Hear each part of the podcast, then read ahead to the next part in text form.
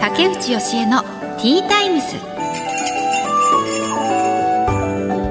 始まりました。竹内義恵のティータイムズ毎回大手企業からベンチャー企業まで経営者の方企業を代表する方をゲストにお招きして仕事へのこだわり時代を生き抜くヒントなどお話を伺います。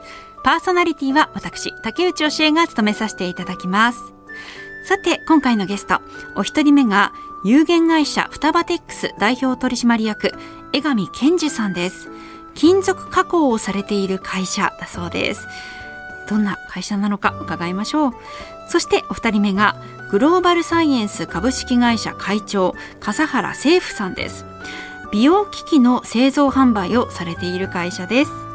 この後たっぷりお話を伺います。最後までどうぞよろしくお願いします。竹内義恵のティータイムス。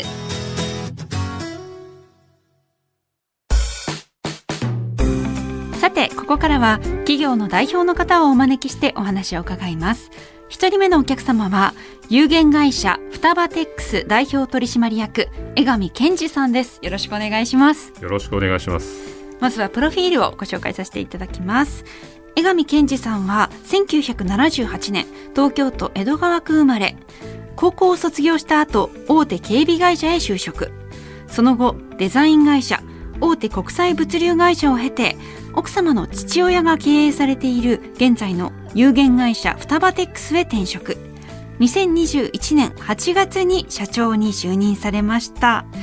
はいということで今日はよろしくお願いします。よろしくお願いします。江上さん本当おしゃれですよね。なんか高身長でいらっしゃってちょっとこうイタリアのダンディーな男性みたいな感じの雰囲気がいただけるとまあ非常にありがたいですけど、まあ、ストライプの。これはもうたまたま今日のためにちょっと何がいいかなと思ってまあ普段のジャケットもあったんですけど、はい。ええ、ちょっとあのかカバンに合うならっていうことで、ええ、あ今日のちょっとあの思い思い切りました、はい、ストライプのスーツに まあストライプは好きですけど、はい、はい、ピンクのシャツで。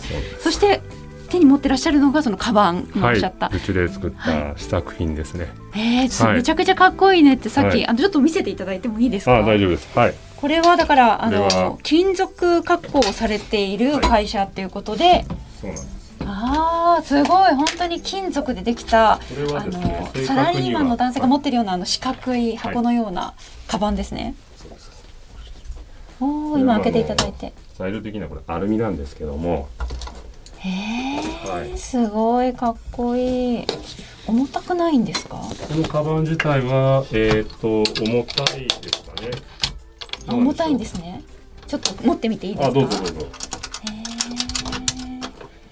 わあすごい。すべて金属でできている、はい、あのシシルバーっていうんですか？なんていうのアルミ、ね、アルミアルミ、はい、アルミで。あそうですね。これあのー、結構こう 筋トレになる。まあそうかもしれないですこんな感じで、うん、こう今空な状態ですけど、はい、しっかりと。でもこの世界になんか二度あの他にもない感じの唯一無二なカバンになりますよね、はい、えー、かっこいい。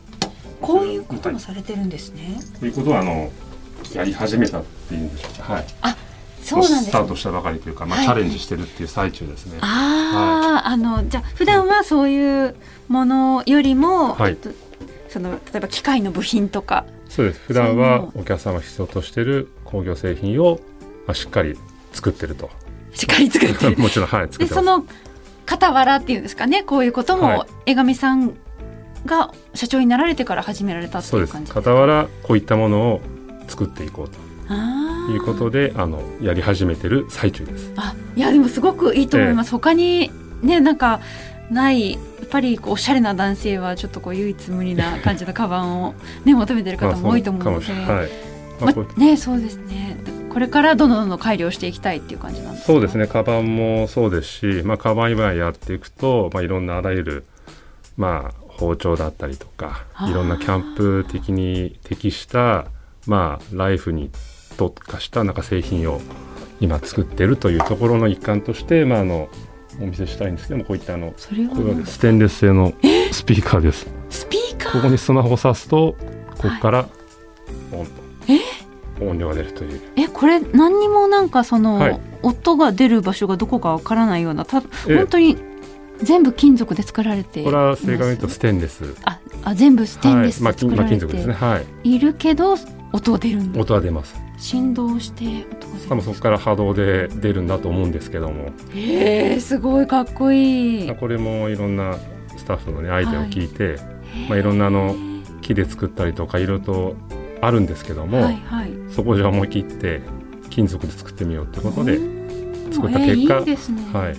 まあ重いですけど、まあ、そこはあはい。えて、あの打ち出していこうかなあでも重くてもこれだったらねあの家にインテリアとしてそうですね置けるかなという自負してます えー、ちょっと触らせてもらってもいいですか、重いですから。3キロあります。えちょっと待ってくださいそんなに重いあ重たい。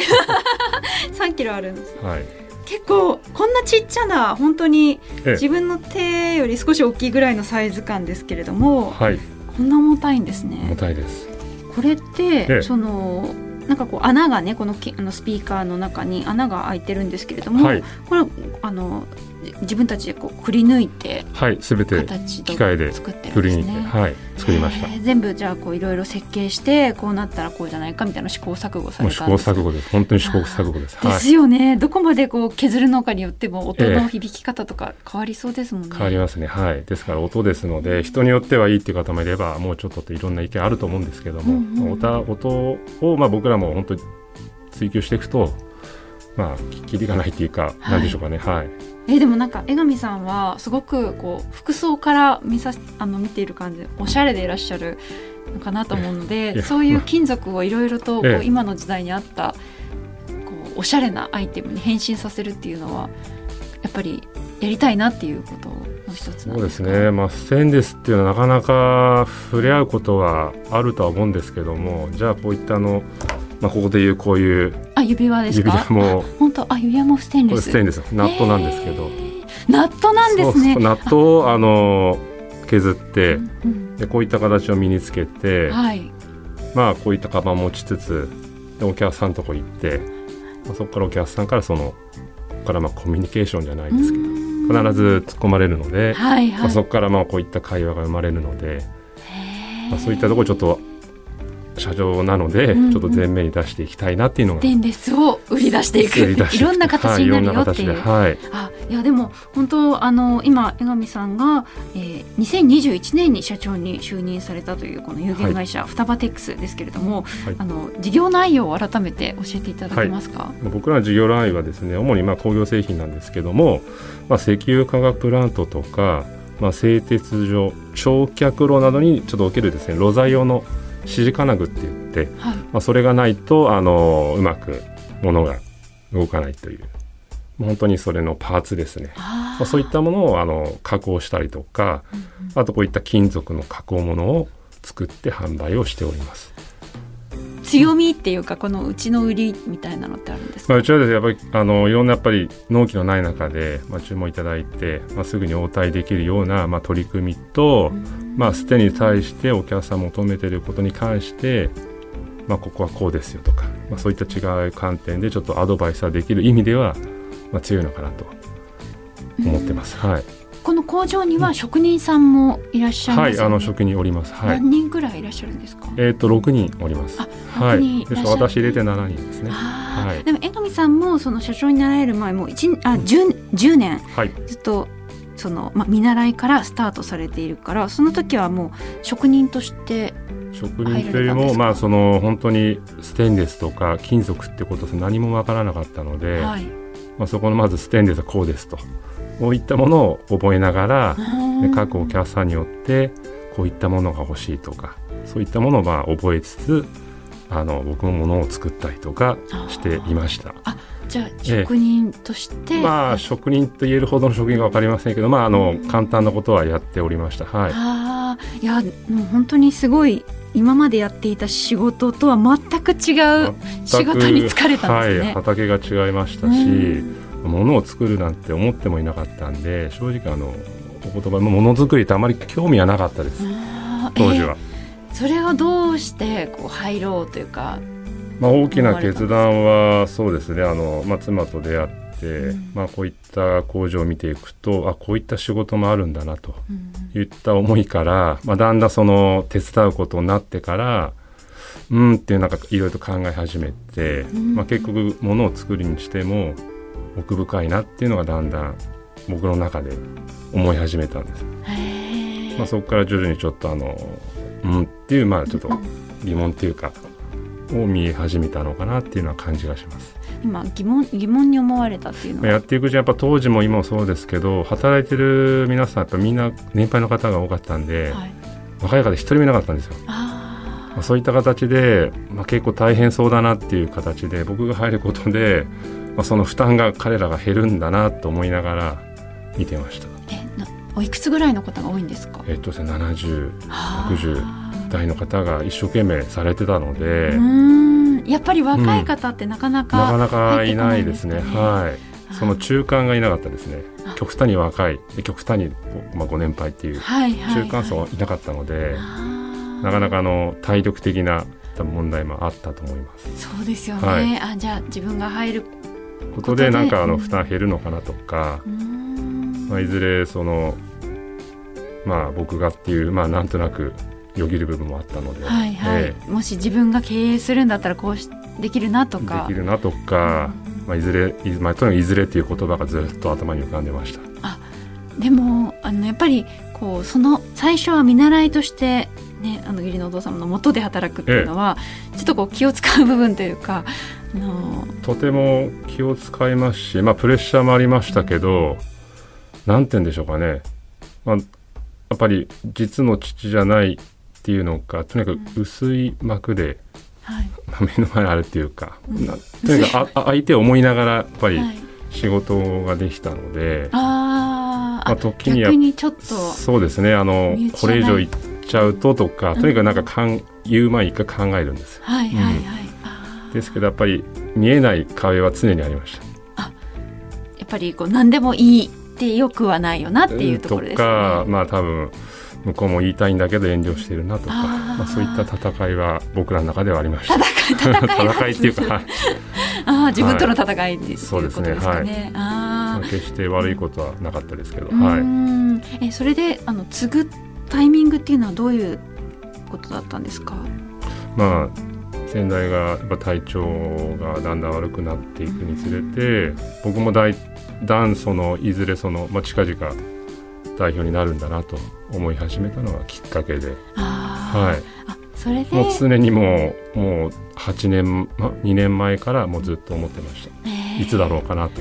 あですけどお父様やっぱすごい現役にこだわってたんであはい。もう亡くなるまで常に現役でしたね、あ、はい。すごいはい。パワフルな方だったんですね、ご自身で立ち上げられた会社そうでです。すもんね。はい。だあ相当思いはありましたね、えーでもその今社長という立場になられてえどういうご自身ではどういうところをこうこの会社に還元していきたいなっていうかそそのさらに成長させるためにはええ。えどういうふう会社にしていきたいっていうふうに思ってらっしゃそうでるんですすかね。僕もあの社長っていうことじゃ当然やるの初めてですし、まあ、経営っていうこともしたことありませんし、うん。ただこれからどうするべきかってことはやっぱ常に考えてるんですね。はい。まあ、そこにやっぱり会社を大きくすればいいってものではなくやっぱり各みんなが働いてもらってより良い環境でみんなが幸せになってくれると。うん。でそれに携わったまあ皆さんでな、まあ、要は双葉さんとつながることでより強くなると、まあ、そういうとにかくみんなが幸せになってくれることが、まあ、僕の社長としての使命なのかなと思ってます。うん。はい。そうですね。従業員の方の家族とかもありますもんね。ええ。ただもういろんなものを作るにも僕一人じゃ何もできませんし、うん。まあ、彼らの本当に努力があって今に至るんで。でもなんかあの以前もこの番組に出ていただいた方が金属加工されていたんですけれどもそういうそのその方はデザあの家具をデザインされていてで本当にこういう製鉄所が家に家にあるというかその、ね、あのもう備わっているっていうのはすごい強みだっていうふうにその時私も話を聞いていて感じてええ。一からそれを備えるっていうのはなかなか難しいことでそれがあだと思いますかね、えうーん。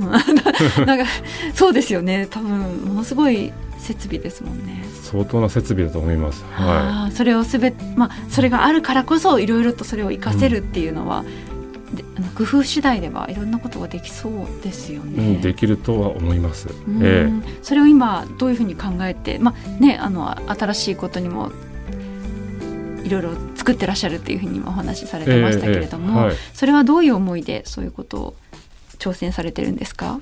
やっぱり思いはやっぱりこれからいろんな製鉄所もそうなんですけども、まあ、脱炭素社会ですか、まあ、そういったサスティナブルな時代にあった中で僕らもこういったあのものを作る過程で必ずゴミが出るんですよ。はい、ステンレスのスクラップっていうんですかね。あと余った材料がたくさん出るのでそこを捨てるのはもったいないっていうこともあって、まあ、そこをちょっとこういったの包丁だったりまあ、ハンガーだったりを作ってあのゴミをちょっとでも減らせる貢献ができればっていうことかなという。えじゃあ二次利用でそういうものを作ってそうですね。はい。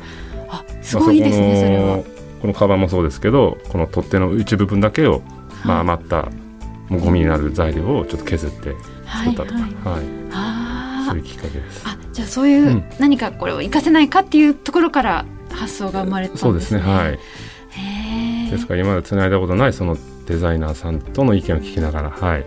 まあ、コラボって言っていいかわかんないですけど、まあ、アイデアを聞いてそれを実現するという、はい、そこから、まあ、若い人とかがもっと、ええ、まあ、インスタグラムで発信されているっていうことだから、ええ、そういう方にももっと身近に思ってもらいたいっていう思いもあったりするんですか、まあ、それもありますね。はい。実際反響ってありますか？反響はあのまあたくさんってほどじゃないんですけどもいろいろとあのご意見とかえこういったものどうですかとか確かにあります。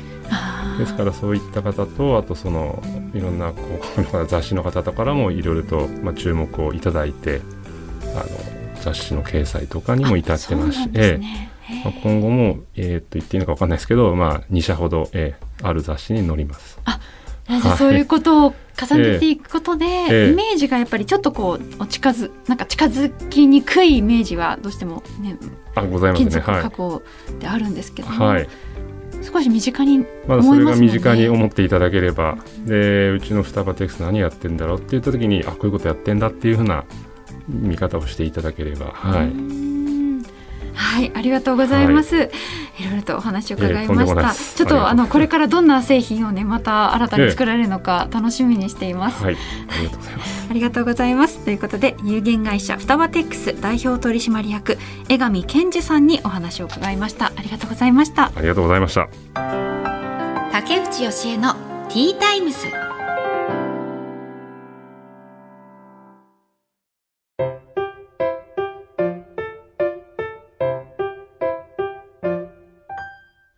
次のゲストをお迎えする前に本日の一品です。ティータイムにおすすめの一品を紹介させていただきますが、今回は東京銀座のモダンギリシャレストランアポロのクラビエデスです。ギリシャ料理のレストランのクッキーなんですね。アーモンドをふんだんに練り込んでギリシャの蒸留酒を使用したクッキーということで。へー丸いクッキーで、なんかこう、えー、白粉砂糖とあと多分これアーモンドなのかなの、えー、粉がかかってますね。いただきます。うん。うん。うん。うん。すごい中にアーモンドのスライスが入ってる。サクサクしてちょっとスパイシー。美味しいですね。あ伝統菓子なんだ。ギリシャの。うんうん。今日は、まあ、家を出たのが7時半ぐらいだったんですけれどもちょっとなんかいつもよりもぼんやりしてたというかもっとテキパキいつも朝してるんですけどなんか息子が起きてから息子と一緒にダラダラ横になったりとかなんかして7時半になったら「あ出てく!」って言ってでで夫が保育園にあの送ってくれるってことになってたんですけどまだ朝ごはんもなんか途中ででも全部ほっぽり出して 夫に丸投げで出てきたら案の定夫はなんか仕事ちょっと遅れてしまったみたいで、本当申し訳ないことをしたなっていう。ねなんかダメですね。ここちょっと自分のことだけ考えて出てきちゃったので、全部、しっかり息子のことも、あの、ケアした上でやんなきゃなってちょっとほんと反省しました。はい。という反省でした。さて、この後お招きするゲストは、グローバルサイエンス株式会社会長、笠原政府さんです。この後たっぷりお話を伺います。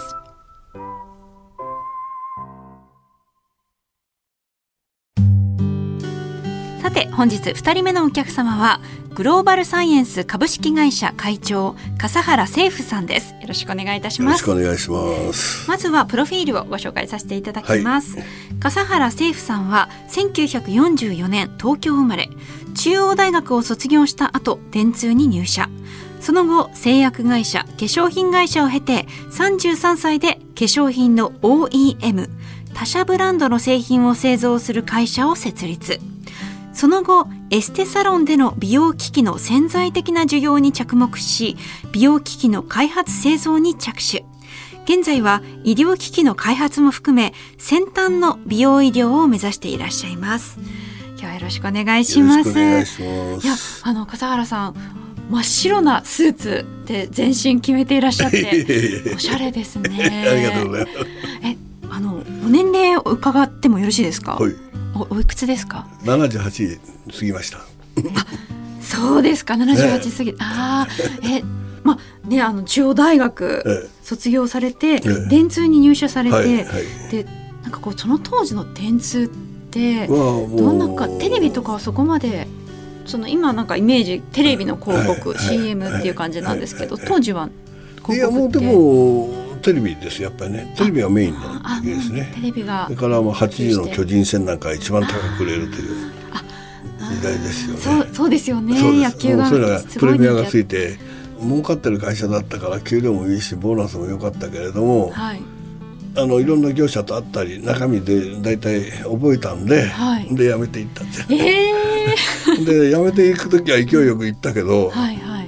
まあ、まだ何も考えてなかったんですよその後の。で結局、まあ、電通なんかちょっといたんで、うん、企画力っていうかねアイデア力はまあ割と自画自賛だけどあったんで、うん、であ誰もほとんどの人でやってなかったその要するに化粧品の企画ですね、はい、企画して下請けいっぱいしてましたから例えばシャンプーはあのうまい会社それからスキンケアがうまい会社メイクがうまい会社ってそれ仕分けができてたからでそのコーディネーターそれは必ず売れるはずだってんで思ってでそこで OEM 会社を設立した。そうするとお金いらないからあんまり。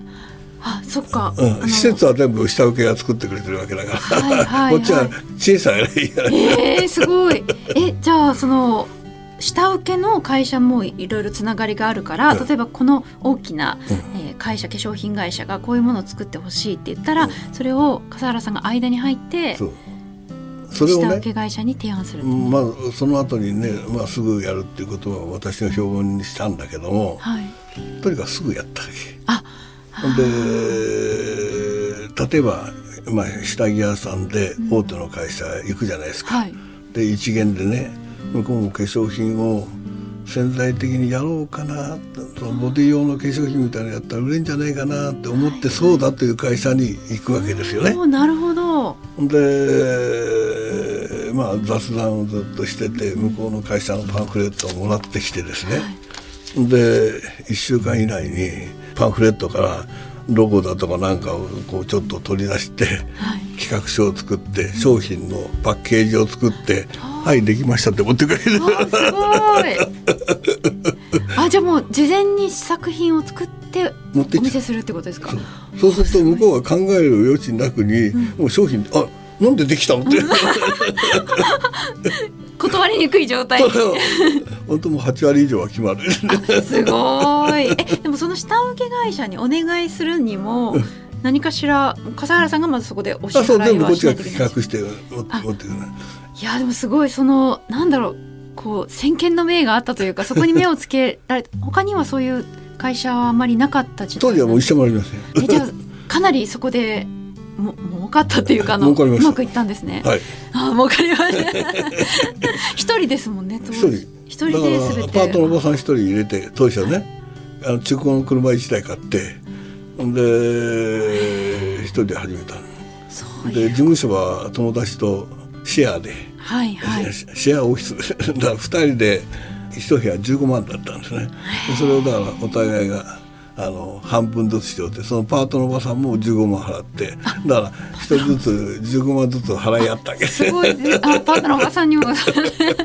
えええ、それで、あの、一気に、このお金が入ったなって思った、そのき企業さんとか取引先とかってあったんですか？うんあ、これは大きなぶ、大きな。うんうん、もうまあ最初から順調にいったから。あ最初から順調まあ金額が知れてますけど OEM だからね。何年ぐらいその OEM としてやってらっしゃったんですか？うん OEM はまあずっと事業としてやってます。あ、やって、ででも今はあんまり拡大していって。力入れてないだけの話あ今もそれはや今ああんまり力入れてない。いっぱい増えちゃったからか今は美容機器そを。う病気機能が今度は1個あたりのはい。利益率が高いから、いや、すごい。でもめちゃくちゃ高いですよね。多分本当に立派な機器でで本当にねうん光治療とかも今は。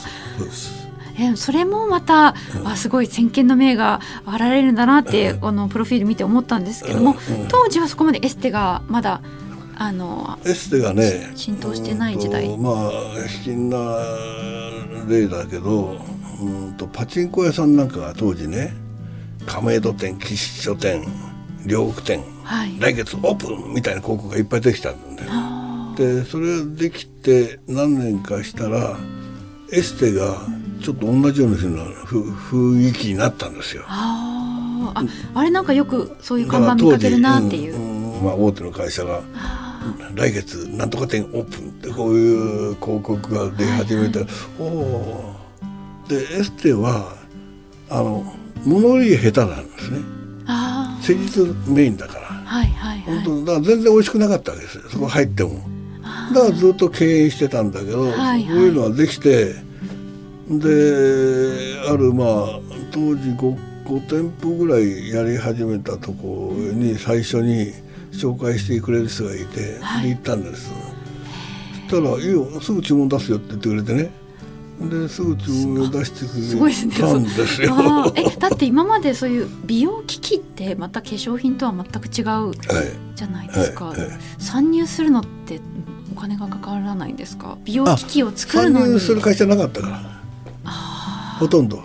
今後の笠原さんのうん。夢、もうなんかいろいろと達成されてると思うんですけれども、今後の夢ってあります結局そう作ってよく売れるようになりました。ところが法律を正確に認識し始めますよね。とあの、うんうん。売っていくわけだ。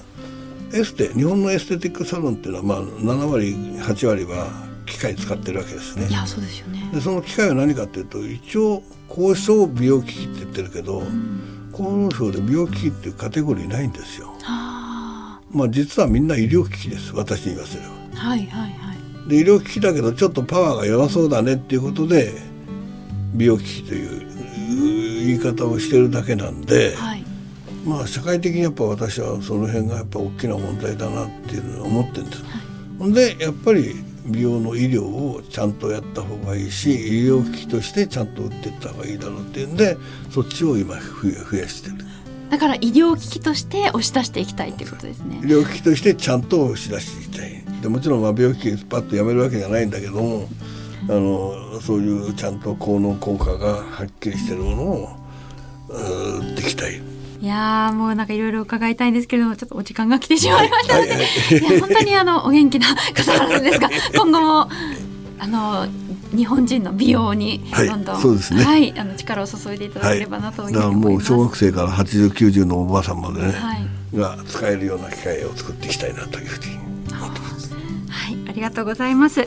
グローバルサイエンス株式会社会長笠原誠夫さんにお話を伺いました。ありがとうございましたありがとうござい。ましたこちらこそどうもありがとうございました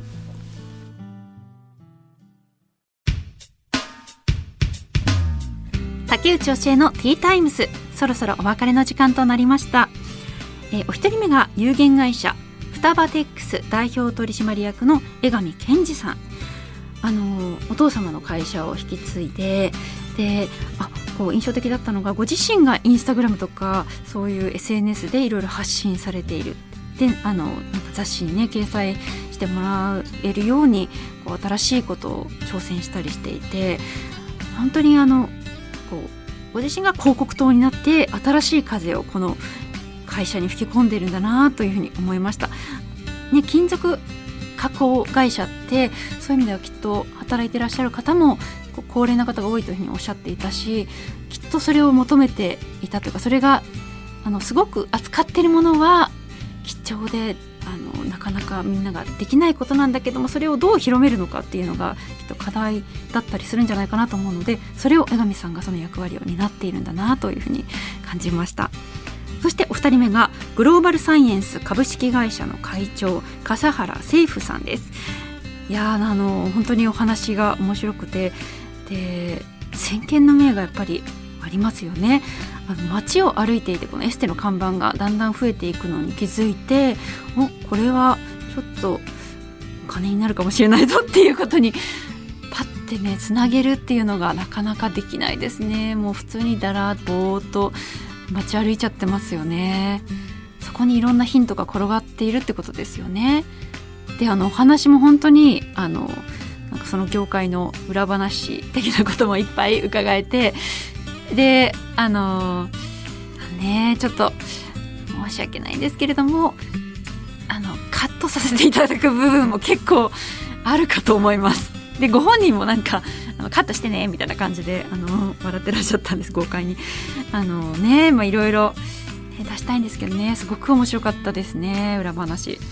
はいということで竹内教えのティータイムズお時間となりました。お相手は竹内教えでした。またお話ししましょう。